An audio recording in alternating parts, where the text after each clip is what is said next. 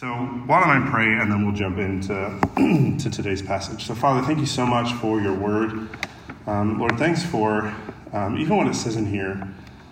Uh, you fulfill every single one of your good promises.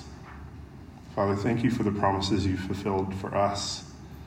And Lord, as we look at some of them today, um, Lord, would we be encouraged and challenged and strengthened by them? And it's in Jesus' name we pray. Amen. Um, back in 2017, I, I ran a 10K. Uh, I know you can't tell it by looking at me, but for a few months I was a runner.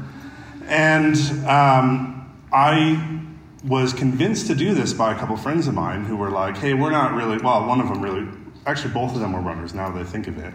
They coaxed me into it because they're like, we don't really run very much, but we're going to do this 10K. Do you want to do it with us? And so I said, okay, I'll do it. And so for about three months, I trained for this. And I would go out every day after work and I would just kind of build up a little bit more and a little bit more and a little bit more. And it just became part of my daily routine. I would come home, I would put on my running gear, and I would put on my headphones, and I would just go and run. And I got all the way to the point before the race of even doing like, I think seven and a half K, which is the most I'd ever run. And, uh, and then I went on the day and I ran the 10K. And I just, I had one goal, and my one goal was I want to finish it in under an hour. Uh, and so actually I did it in, ready for this? Uh, 59 minutes and 47 seconds. Uh, so I did it. And, uh, and the thing is, um, it was all great, and the whole run was great, and it, it, just got a little awkward when a guy in a chicken suit ran past me at about 5K, and I was like, okay, this is embarrassing. Um, and I actually, I really enjoyed it, and I, I enjoyed those afternoons going out for runs, uh, and it was great. And you'd think that because I actually enjoyed it so much, when the race was over, I'd just keep running. But I think you can tell by looking at me that's not what happened. Uh, I actually, I think, I was trying to think, I think I ran one time since that race in 2017. Uh, just one time I went out and ran since then. Um, and if you think about it, it, this is actually how we approach a lot of things in life. We've got a big goal, we've got a challenge ahead. And so what do we do? We buckle down, uh, we, we focus, and then when we reach when we reach the goal, when we complete the challenge, what do we do? We drop it. We're done. We did it.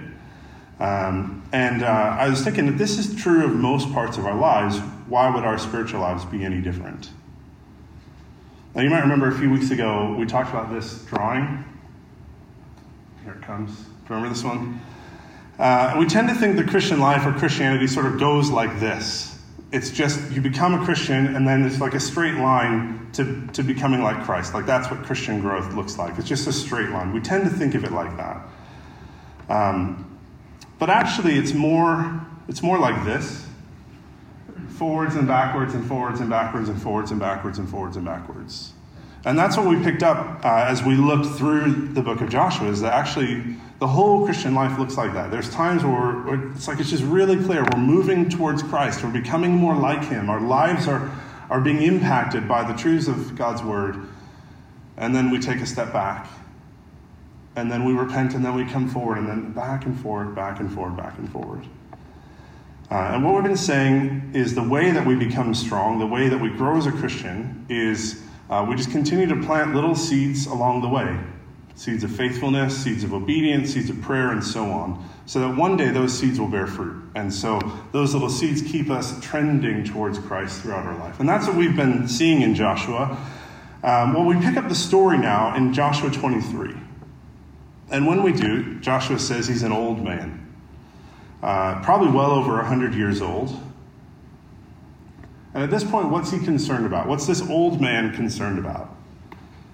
He's worried that after he dies, after the battle is now over, that the people will turn away from God, from the God who fought from them, from the God who fulfilled all his promises for them, that they would turn away. Or you could put it this way when the battle's over, we tend to wander. We're prone to wander. Um, I suppose for some, the drawing of their Christian growth then might look something more like this.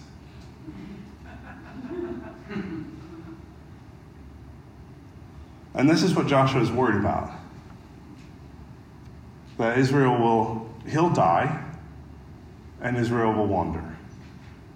And so, how do we keep from wandering? How do we keep from, from living like that? Well, Joshua, he shows us three things, three sort of, uh, if you will, seeds that we need to plant down deep if we're going to make it for the long haul. Uh, and so I keep from wandering when I know these three things. Number one, my faith is in God alone. Number two, my strength is in my obedience. And number three, my sin is serious.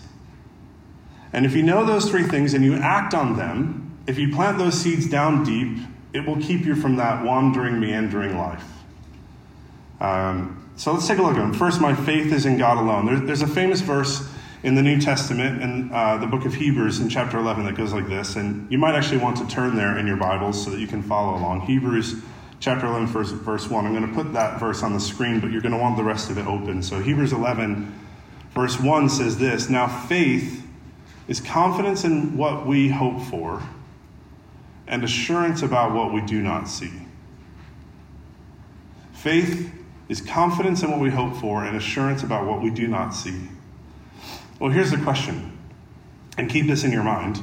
How can you be confident in what you hope for and assured about what you don't see?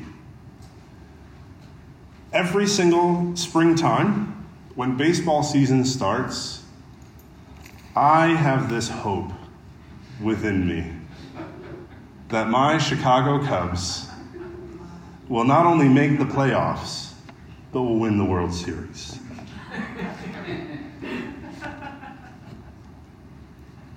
I have a hope, but I'm never confident. And I certainly have no assurance that it will happen. In fact, if you have, uh, if you have no assurance it will happen uh, until, you don't know until the last out. And for about 108 years, you could say the Cubs, any Cubs fan could be confident and assured that they wouldn't win the World Series. Like that's the one thing that you know is going to happen. So, but that's the question how can faith be confident and assured if you don't yet know the outcome? How can you be confident and assured if you don't know what the outcome is? Well, Hebrews 11, and I hope you've turned there by now, it goes on to say this. And as I read this, I want you to listen for a couple of words. Listen for anything related to promises, to understanding, and to reasoning. Okay, listen for those three words promises, understanding, and reasoning. Let's just go to verse 2. This is what the ancients were commended for. By faith, we understand that the universe was formed at God's command, so that what is seen was not made out of what was visible. Let's skip all the way down to verse 17. By faith, Abraham, when God tested him, offered Isaac as a sacrifice.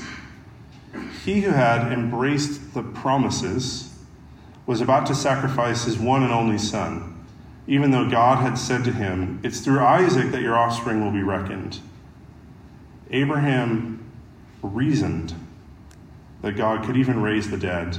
And so, in a manner of speaking, he did receive Isaac back from the dead. Uh, down to verse 30, here's a couple lines related to the book of Joshua. By faith, the walls of Jericho fell after the army had marched around them for seven days. By faith, the prostitute Rahab, because she welcomed the spies, was not killed with those who are disobedient. And here's a little bit more. Keep going. Verse 32. And what more shall I say? I didn't have time to tell about Gideon, Barak, Samson, uh, Jephthah, and David, and Samuel, and the prophets who through faith conquered kingdoms, administered justice, and gained what was promised. So, how did the ancients like Abraham and Joshua and Rahab and Gideon and Barak and Samson and David and Samuel, how did they live by faith? Well, the text says it was based on understanding in verse 3, promises in verse 17 and verse 33, and reasoning in verse 19. Now, here's what this is saying the essence of faith, especially the essence of Christian faith, is not a blind leap, but is based on promises, understanding, and reason. That's the essence of, of the Christian faith. And what this means is if you're a Christian, at some point you reasoned the claims of Christianity are true. At some point in your life, you, in your mind, you reasoned this gospel that I've heard is true. At some point and for some reason, you must have decided that the weight of the evidence of Christianity is for it. But the challenge of faith, in other words, the, the reason we're prone to wander typically comes a little while after we've become a Christian. So you reasoned it, you understood it, and you, and you grasped it. But then the challenge of faith comes a little bit later. C.S. Lewis puts it this way He says, Now faith, in the sense in which I am here using the word, is the art of holding on to things your reason has once accepted, in spite of your changing moods. For moods will change whatever view your reason takes. I know that by experience. Now that I am a Christian, I do have moods in which the whole thing looks very improbable. That is why faith is such a necessary virtue. Unless you teach your moods where they get off, you can never be either a sound Christian or even a sound atheist, but just a creature dithering to and fro with its beliefs really dependent on the weather and the state of its digestion. Consequently, one must train the habit of faith. Now, what's he getting at there? Well, I guess what he's saying is unless you train up the habit or the virtue of faith in your life, unless your faith in God alone is in God alone, then your life will look like this one the, the, the wandering arrows. Unless you train the habit of faith, this is what your life will look like. Now, this is what Joshua is concerned with as we get to chapter 23. And he knows that now that the battle is over, they will be prone to wander. And he gives them one key weapon in their fight against wandering. Uh, in other words, he shows them how to train the habit of faith, uh, or to put the words we've been using through this series, how to plant the seeds of faith. So take a look again back in Joshua 23, verse 3. You yourselves have seen everything the Lord your God has done to all these nations for your sake. It was the Lord your God who fought for you. Remember how I have allotted as an inheritance for your tribes all the land on the nations that remain, the nations I conquered between the Jordan and the Mediterranean Sea in the west. And so here's what it is this, this is the key it's to remember. Remember what God has already done. Remember the ways He's already fulfilled His promises. Remember how He's already come through. Those are the evidences, those are the facts of faith. And so you can see that faith, it's not a blind leap. It's based on reasoning, it's based on understanding, it's based on facts, it's based on history. And so, therefore, I can reason that God will come through for me in the future because all of all the ways He's already come through for me in the past. And based on what Israel remembers here, they can then move forward. They can move forward with complete confidence and assurance. Look at verse 5. So remember these things. Then, verse 5 the Lord your God himself will push them out for your sake. He will drive them out before you, and you will take possession of their land as the Lord your God promised you. So, God will do what he promised, and we can be confident and assured because of what he's already done. He's already brought down the walls of Jericho. He's already uh, he's already given us Ai and Hazor. He's already given us the inheritance that's promised. And if that's true, then how much more will it be true in the future? And so, the weapon that we have against wandering, the first weapon that we have against wandering, is to be a historian. Because your moods will change. There will be days when you don't feel like believing in Christ. There will be days when you doubt. And so, how do you maintain your faith? How do you have a strong faith that can withstand or even stop you from wandering? It's to plant seeds of faith by remembering, to hold in your mind for some time each day some history of what God has already done. You can do that by reading Scripture. You can remind yourself, you can, you can thank God for some of the gifts and the things He's already done for you. Um, back to C.S. Lewis, he says, Neither this belief nor any other will automatically remain alive in the mind. It must be fed. As a matter of fact, if you examined 100 people who had lost their faith in Christianity, I wonder how many of them would turn out to have been reasoned out of it by honest argument. Do not most people simply just drift away? And so, what's Joshua saying to his people, and by extension, what's the text saying to us? It's that our faith is in God alone. It's a confident, assured faith because of the things God's already done. And if that's not where we're putting our faith, then we will wander. We're prone to wander. And so, how do I keep from wandering? Well, firstly, it's to remember that all Christians should be historians. And when we are, we'll find out, and we will find that our faith is in God alone. Secondly, the way to keep from wandering is when I know that my strength is in my obedience.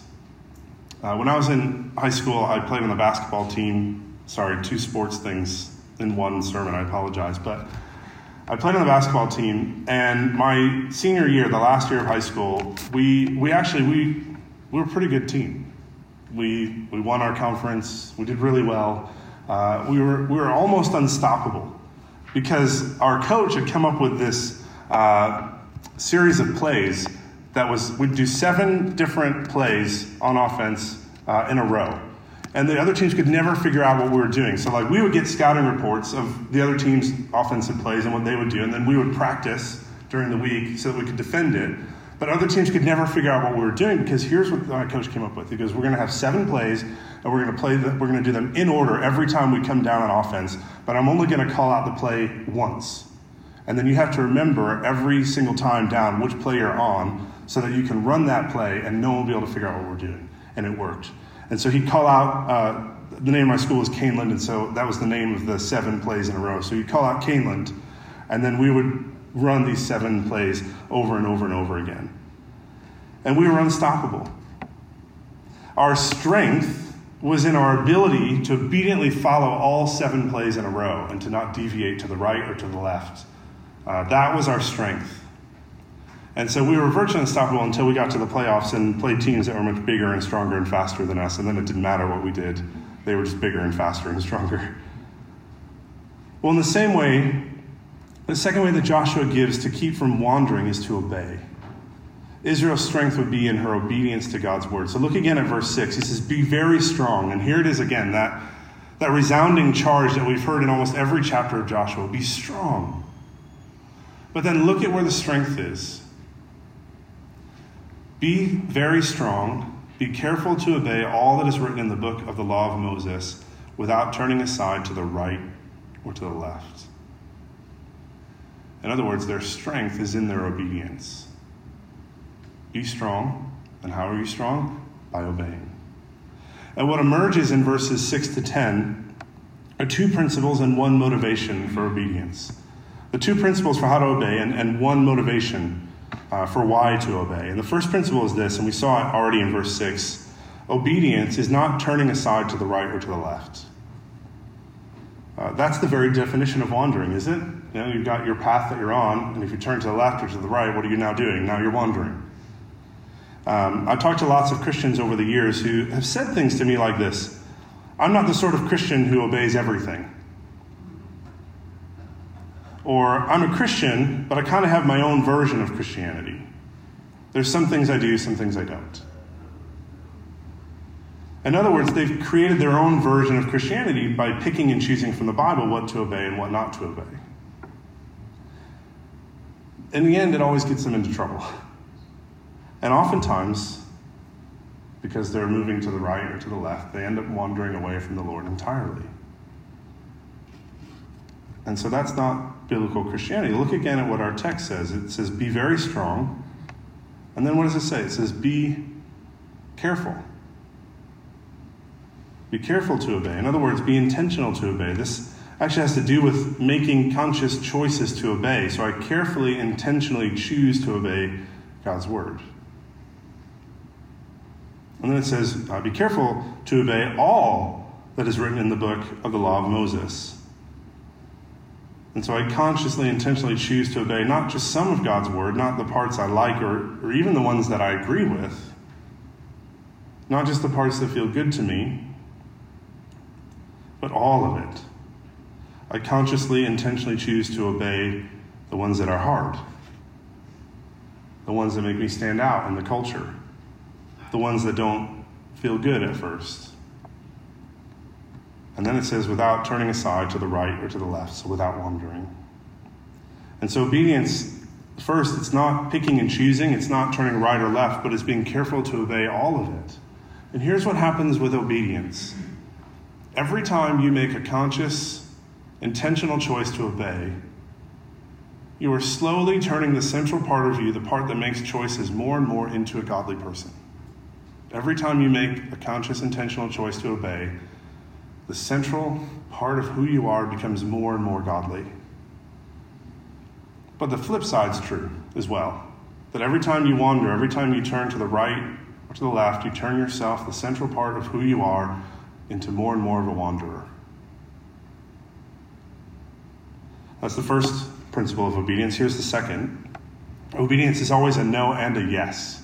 It's always a no and a yes. In other words, it's always a no to certain activities, thoughts, words that are disobedient to God's word, but it's never just a no, there's always a yes. In verse 7, he says, Not to assemble with the nations who remain among them. And this is not xenophobia, because look at the rest of verse 7. It actually has to do with idol worship. And what this is saying is don't associate with their gods, don't become a worshiper of their gods. You have your God, and your God is the one who brought you up out of Egypt, who defeated all your enemies, and has given you the land. So now, don't now abandon him and worship other gods. And so there's that's the no of their obedience. And verse 8 then is the yes. Take a look at verse 8. But you are to hold fast to the Lord your God as you have until now. And so instead of bowing down to foreign gods, the yes of obedience is for them to hold fast to the Lord their God. And that word hold fast, or that phrase hold fast, it could be translated as cling or cleave. It's actually the same Hebrew word used in Genesis 2, where God says uh, that the man shall leave his father and mother and shall cleave to his wife. And so the yes of obedience is to be so connected to the Lord their God that you're like a husband and wife. And think about it. What is marriage but a no and a yes? The groom says no to any other woman on earth and makes a vow of yes to the one, to his bride. And the bride says no to any other man on earth and makes a vow of yes to her groom. In other words, to cling so closely to one another that no other person can get in between them. Marriage is a no and a yes. And so, therefore, what God is asking of Israel is for them to cling so closely to Him that no other God can get between them. And so obedience always involves a no and a yes. And this principle, by the way, it's written all over the New Testament as well. Uh, Romans 13, for example, uh, verse 12, it says, The night is nearly over, the day is almost here, so let us put aside the deeds of darkness and put on the armor of light. Right? It's a no and a yes. Romans 13, 14, rather clothe yourselves with the Lord Jesus Christ and do not think about how to gratify the desires of the flesh no to the flesh, a yes to Christ. Colossians 3 But now you must also rid yourselves of all such things as these anger, rage, malice, slander, filthy language from your lips. Do not lie to one another, since you have taken off your old self with its practices. That's the no. And have put on the new self, which is being renewed in knowledge in the image of its creator. And that's the yes. And this is the only way of planting seeds of obedience in your life. There must be both a no and a yes. So let me just get really practical for a second. Uh, here, here's an example obedience is not just not gossiping. Obedience is, isn't just keeping your mouth shut about other people's business. It's a, it is a no to that, but it's a yes to using your mouth instead to encourage and to build up and to edify. It's a no and a yes. Obedience isn't just keeping your eyes from looking at things on the internet that you shouldn't. It's a yes to using your eyes to look at the scriptures and to notice the beauty of creation as you're out for a walk. Obedience isn't just not stealing from others, it's a yes to being generous as you give to others. You see how that works? It's always a no and a yes. So there you have it two principles of obedience. Don't turn to the right or to the left, and there's always a no and a yes. But notice now the motivation for obedience, verse 11. So be very careful to love the Lord your God. Now, there's a motivation for obedience that's not motivated by love. Uh, for example, if you have a job, Uh, likely, you have a boss, um, and that boss has work for you to do. Uh, why do you do your work? Why do you do it? It's so you'll be accepted. So your work will be accepted at the end of the job, or you know, every two weeks you'll get a paycheck. In other words, I obey, therefore I'm accepted. Right? That's one form of obedience. But there is a motivation for obedience that's motivated by love. Uh, for example, when Emmy and I were engaged, there's an important conversation that comes up in the engagement phase of a relationship about your finances. Um, and at that time, this is many years ago, my finances were a mess. I had a student loan, I had a car loan, I was being paid very little, and I was still paying for graduate school on top of my loan, uh, which meant I also had some credit card debt. And I was ashamed of all of it. Ashamed of all of it uh, especially to share that with another person. But not only that, for that person to have the right to ask me to make a change. In other words, to give my obedience to someone. But I had already been accepted by her. I already had her love. She already said yes to marrying me. And here's how obedience motivated by love works I'm accepted, therefore I obey. You see the difference? It's I obey, therefore I'm accepted, versus I'm accepted, therefore I obey. Now, which is it for Israel in Joshua 23? Look at verse 11 again. So be very careful to love the Lord your God. Now, if you just read that verse on its own, it could go either way. It could go either way. Ah, but look what comes before it. Verse 9. The Lord has driven out before you great and powerful nations to this day, no one has been able to withstand you. One of you routs a thousand because the Lord your God fights for you just as he promised. Do you know what that means? He's already accepted them. They're already his people. They're already a loved people, a people who have received a promise. They are accepted, loved. Therefore, they obey. And what that means is their obedience is motivated by love. And so don't think of obedience to God as some sort of drudgery. Your obedience itself is an act of love. Your not turning to the right or to the left is an act of love. Your no and your yes is an act of love. And so this is where your strength is found. Your strength is found in your obedience. Uh, that's point two. Now, point three, and the third thing we need to know if we're to keep from wandering is this my sin is serious. That's both a statement and a confession.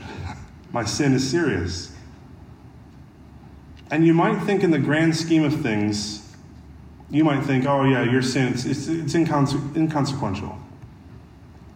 Right? The thoughts that no one else knows about, the little actions that go unnoticed by others, all these little ones, especially the little ones, they don't harm anyone. They barely harm me. Oh, yes, they do. Each one is like a little seed planted that will bear fruit. Each one turns you ever so slowly into more and more of a wanderer. Let me put it this way there isn't a sin that isn't serious. Because every sin is a sin that Jesus Christ had to die for. So there isn't a sin that isn't serious. Before we get to that, though, let's look at our text. Verse 14 Joshua says this. I love this. Now I'm about to go the way of all the earth. That's a great way of saying I'm about to die. I'm about to go the way of all the earth. You know, with all your heart and soul, that not one of all the good promises the Lord your God gave you has failed. Every promise has been fulfilled, not one has failed. But since that's true, then, verse 15 and 16, it's also true that if you turn away from the Lord, the Lord will bring on you all the wrath he has threatened until you have perished from the good land he's given you. That's what it says. What's he saying? Well, he's saying, after all my long years, this is Joshua speaking. I'm about to go the way of the earth. After all my long years, after all I've observed, I was born a slave in Egypt. I was of the generation who experienced the Passover and was brought out of slavery by God. I was one of the spies Moses sent into the land. One of the two who said we shouldn't be afraid, we should go, we should obey God, we can take the land. But I watched my entire generation be disobedient and therefore die wandering in the wilderness. I was there when the lot fell to Achan and his sin was exposed. I myself was disobedient when I didn't pray for the Lord's guidance when the Gibeonites came seeking a covenant. And if there's one thing I know for sure, it's this, Joshua says. All sin is serious. All sin deserves the punishment that comes from God for our disobedience. And so, what does he do? He warns them, he leaves them with a warning. He says, Don't turn away from the Lord your God. Don't take sin so flippantly. Don't look at your sin like, I've been good for so long, I'm kind of owed one. It's okay. Don't look at it like, well, this is just tiny. All sin must be dealt with, for God is a just God, and He does not let the guilty go unpunished. And what will be the punishment for Israel if they turn away from God? Verse 16 The Lord's anger will burn against you, and you will quickly perish from the good land He has given you. And what that's saying is that all sin is serious and all sin has serious consequences.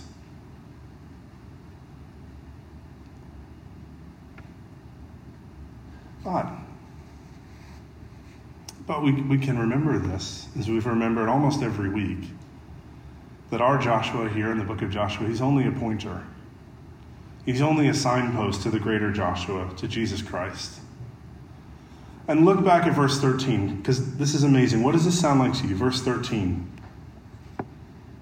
Then you may be sure that the Lord your God will no longer drive out these nations before you. Instead, listen to this. What does this sound like to you? Instead, they will become snares and traps for you, whips on your backs, and thorns in your eyes until you perish from the good land which the Lord your God has given you. What does that sound like to you?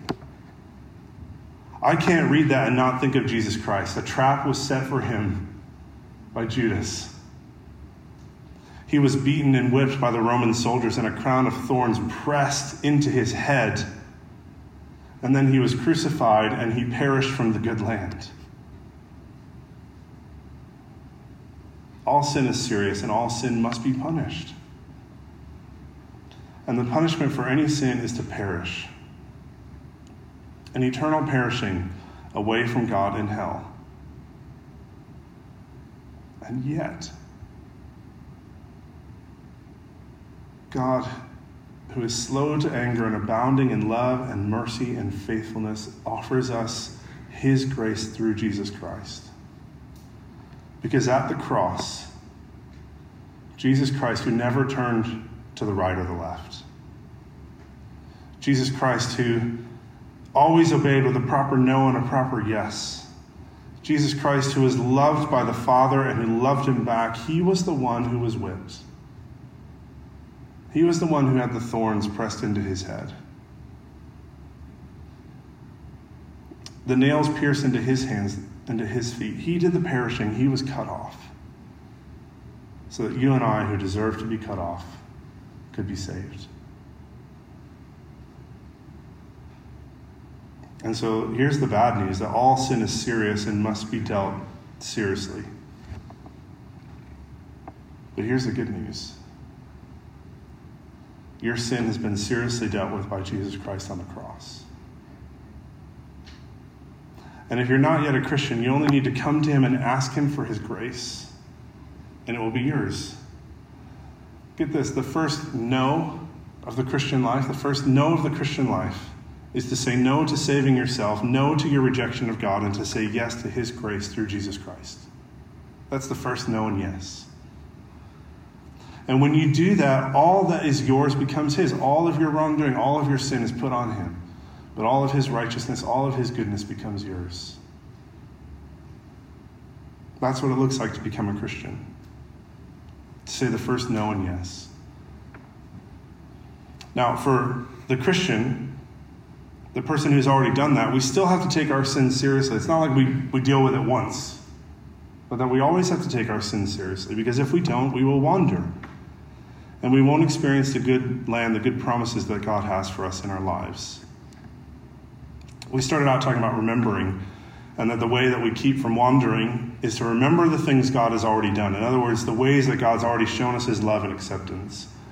And here's, here's what occurs to me. Oftentimes, the reason that we sin is because we forget. Sin is almost always the fruit of forgetting forgetting the love of God, forgetting the goodness of God, forgetting the kindness of God, forgetting the grace of God, forgetting the sacrifice of God on the cross.